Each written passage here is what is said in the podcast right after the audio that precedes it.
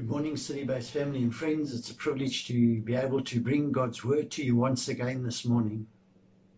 I'm missing being in fellowship with you, and I'm trusting that it won't be too long before we'll be able to meet together once again and just really have fun together, being in each other's company.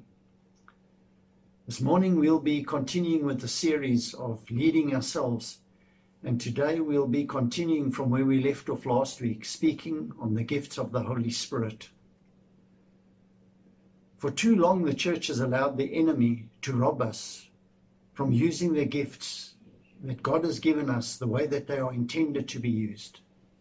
And we, the church, have shot ourselves in the foot by listening to the lies of the enemy the reason he has wanted to stop us from using them is because he knows that when we use them the way that they are intended to be used, they bring glory to God. They cause people to believe in God, to love God, and to grow in God. And the enemy doesn't want this to happen. In 1 Corinthians 12, verse 1, it tells us Now concerning spiritual gifts, brothers, I do not want you to be uninformed.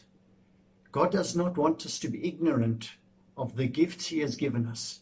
He wants us to understand them, know how to function in them, and then go ahead and operate in them. I'd just like to add this in. None of us are know it alls when it comes to the gifts of the Holy Spirit. If I can put it this way, we are all like apprentices in training. The more we use the gift, the better we will become at using it. Allow people to make mistakes. That is how we grow and learn how to do it correctly. If a person makes a mess, take them aside and lovingly explain what they did wrong so that they will not feel crushed or embarrassed to step out in faith again and try again. Encourage them to do it again. Teach them how to do it. And last week I said that God has given us these gifts to use, not to just put them on a shelf and let them look all pretty, but He wants us to use them. The gifts of the Holy Spirit are precisely that. They are gifts, God's gifts, given to His people for the extension of His kingdom and for His glory. A gift is intended to be a good thing, something you can't wait to unwrap. As Christ's body, we should be excited to unwrap the gifts He has given us. We should be waiting in anticipation for them to be unwrapped and to be used to their full potential. They should bring us joy when we use them. And I was thinking of my children on Christmas Day, how excited they are to wake up early in the morning, rush through into the lounge, and unwrap their presents. And this is how we should be excited to see what God has for us. Last week, I also mentioned that the gifts of the Holy Spirit can be put into three categories. We have the vocal gifts, which are prophecy, tongues, and interpretation of tongues. Then we have the revelation gifts, words of knowledge, words of wisdom, discerning of spirits. Then we have the power gifts, faith, healing, working of miracles. Last week we looked at prophecy, and this week we are going to look at tongues and the interpretation of tongues. And this is a touchy subject for many people. I know my father and his friend were asked to leave the church that they were in because of it. It can feel scary and intimidating, but that's not how God intended it to be. He wants you to be excited about receiving it. So before you make up your mind on the subject, let's have a look at what the Bible has to say about tongues and interpretation of tongues, and then you can make an informed decision about them. So we're going to start off this morning by looking at tongues. But before we do that, let's read 1 Corinthians 12, and we're going to read from verse 4 to 11. Now, there are varieties of gifts, but the same Spirit. And there are varieties of service, but the same Lord. And there are varieties of activities, but it is the same God who empowers them all in everyone. To each one is given the manifestation of the Spirit for the common good. For to one is given through the Spirit the utterance of wisdom, and to another the utterance of knowledge according to the same Spirit. To another, faith by the same Spirit. To another, gifts of healing by the one Spirit. to another the working of miracles, to another prophecy, to another the ability to distinguish between spirits, to another various kinds of tongues, to another the interpretation of tongues. All these are empowered by one and the same Spirit, who apportions to each one individually as he wills. So, what is it, this gift of tongues that is spoken of in 1 Corinthians 12, verse 10? Plainly put, it is another way God uses to communicate with and through his people. Many believers, especially new believers, struggle to get their heads around the gift of tongues and the interpretation of tongues. And that they, the two go hand in hand with each other. And actually, it's not that complicated, but it does need some clarification. Just like in the book of Acts, when the Holy Spirit was poured out, we see Peter get up and he explains to the people what has taken place. And so I'm trusting that with God's help this morning, I'll be able to explain tongues and the interpretation of tongues to you in a way that will be simple to understand so that you will end up wanting this gift, desiring this gift, and operating in this gift. The Bible teaches us that there are two types of tongues the tongues of men and the tongues of angels. And we can see this in 1 Corinthians 13, verse 1, reading out of the NRV. If I speak in the tongues of men or angels, but do not have love, I am a resounding gong or a clanging cymbal. The tongue of men is a language understood by those who hear it, but not necessarily by the one bringing the tongue. An example of this is found in Acts 2, verse 4 to 6. And they were all filled with the Holy Spirit and began to speak in other tongues as the Spirit gave them utterance. Now, were, now there were dwelling in Jerusalem Jews, devout men of every nation under heaven. And at the sound, the multitude came together, and they were bewildered because each one was hearing them speak in his own language. This was a supernatural occurrence which still happens from time to time today. And I've heard several stories over the years of a tongue spoken by someone in a language they'd never learnt or known, but which was understood by the person that was hearing it. This is what we call tongues of men.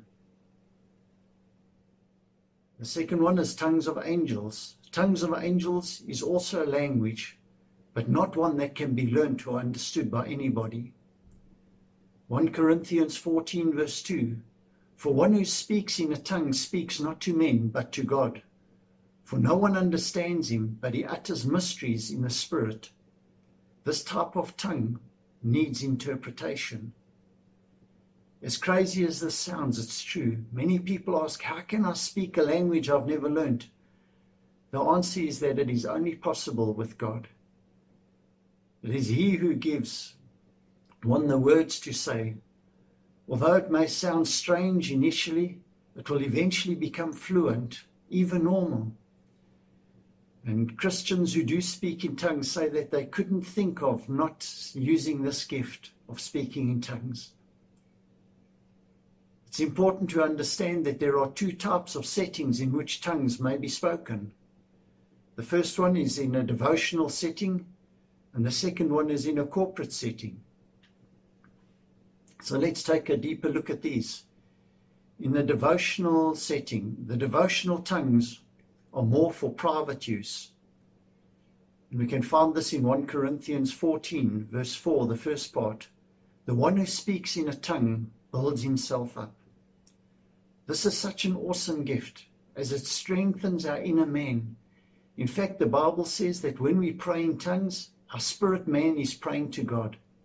There is no need to be scared of this, as it doesn't mean we disengage from or lose control of our minds when we're praying in tongues. We can stop and start when we want. 1 Corinthians 14, verse 14 to 15, sums up what happens. For if I pray in a tongue, my spirit prays, but my mind is unfruitful. What am I to do? I will pray with my spirit but I will pray with my mind also. I will sing praises with my spirit, but I will sing with my mind also.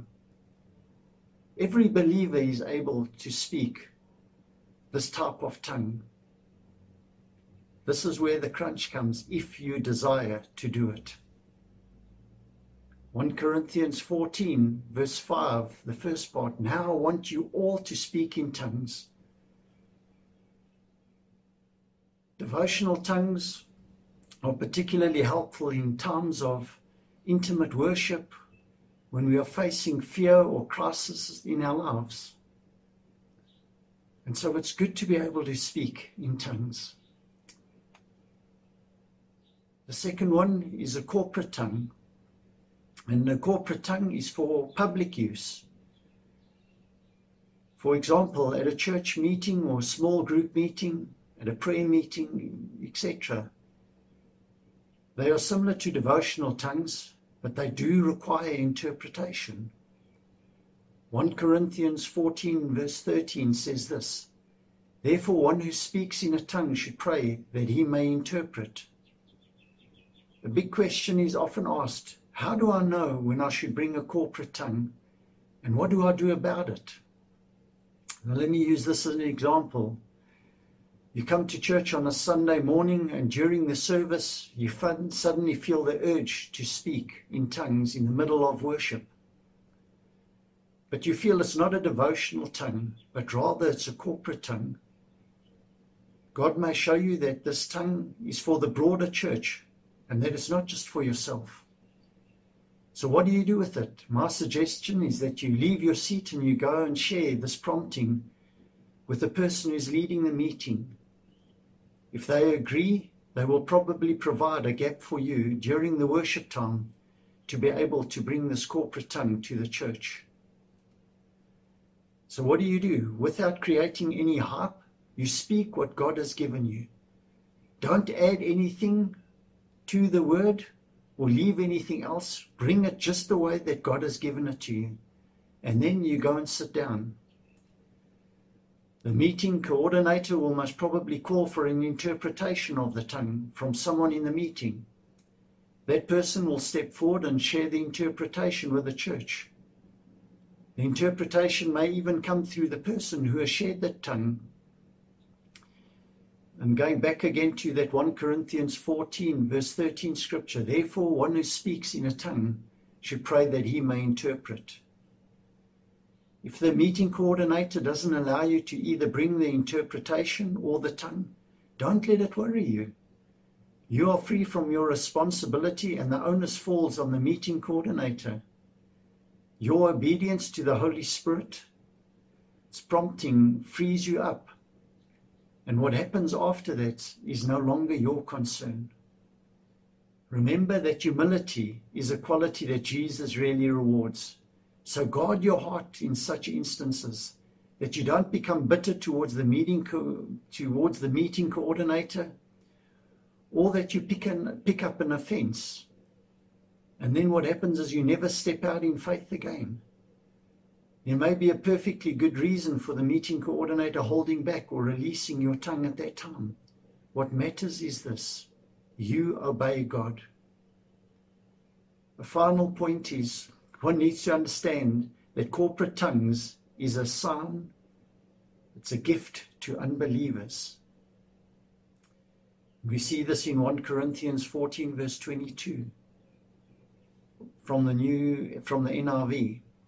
Tongues, then, are a sign not for believers, but for unbelievers. And this makes sense because when used biblically, this gift demands the attention of unbelievers and they can see God at work. So let's not despise this gift, or else it will not operate in our midst. Then we move on to the interpretation of tongues. What is it? It's a spirit, it is a supernatural ability given by the Holy Spirit to enable the believer to understand a language being spoken without first having learned it. 1 Corinthians 14, verse 27 says, If anyone speaks in a tongue, let someone interpret. Tongues must be interpreted, if given in a corporate meeting. The purpose of the gift, it reveals the mind of the Holy Spirit at that time. Interpretation has nothing to do with translation, it is by the Spirit. Both tongues and interpretation of tongues may even come through in a song. And there's a testimony that I'd like to share from a guy um, called Guy Vermeulen, and a lot of the, the notes that I'm using come from him. And he says, I was in a meeting once where tongue was brought from the front. A visitor from a conservative Christian background happened to be there that day. She had no understanding of the gift of tongues and had come to the church to be consoled due to a very sad family crisis. Whilst everyone else was hearing the tongue that they obviously couldn't understand, she heard the tongue being brought to her in her own language, which was English. I know this sounds strange, but God literally allowed her to understand the tongue even before the interpretation came. And she was greatly encouraged by what the Holy Spirit had said to her.